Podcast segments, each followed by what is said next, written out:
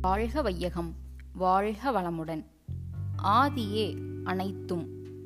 இந்த அகண்டாகாரமாக உள்ள பிரபஞ்சத்தை நினைவில் கொள்வோம்.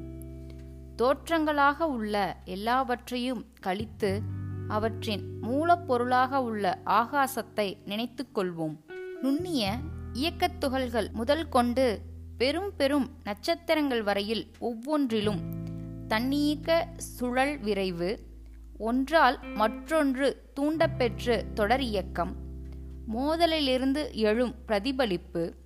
அவற்றுக்கேற்ற விளைவுகள் என்று நான்கு வகையான இயக்கங்கள் நடைபெறுவதை உணருவோம்.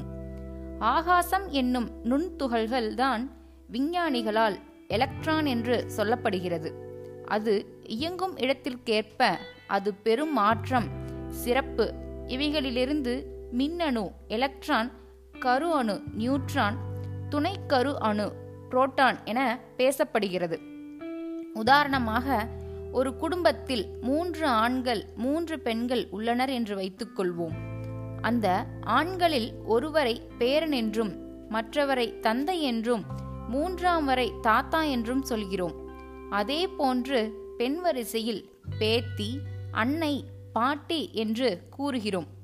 ஒப்பிட்டு நோக்கும்போது ஒன்றுக்கும் மற்றொன்றுக்கும் இடையே பரிணாமத்தால் உள்ள வேறுபாடு உறவு சிறப்பு இவைகளை கொண்டுதான் பெயர்கள் வேறு வேறாக கொடுக்கிறோம்.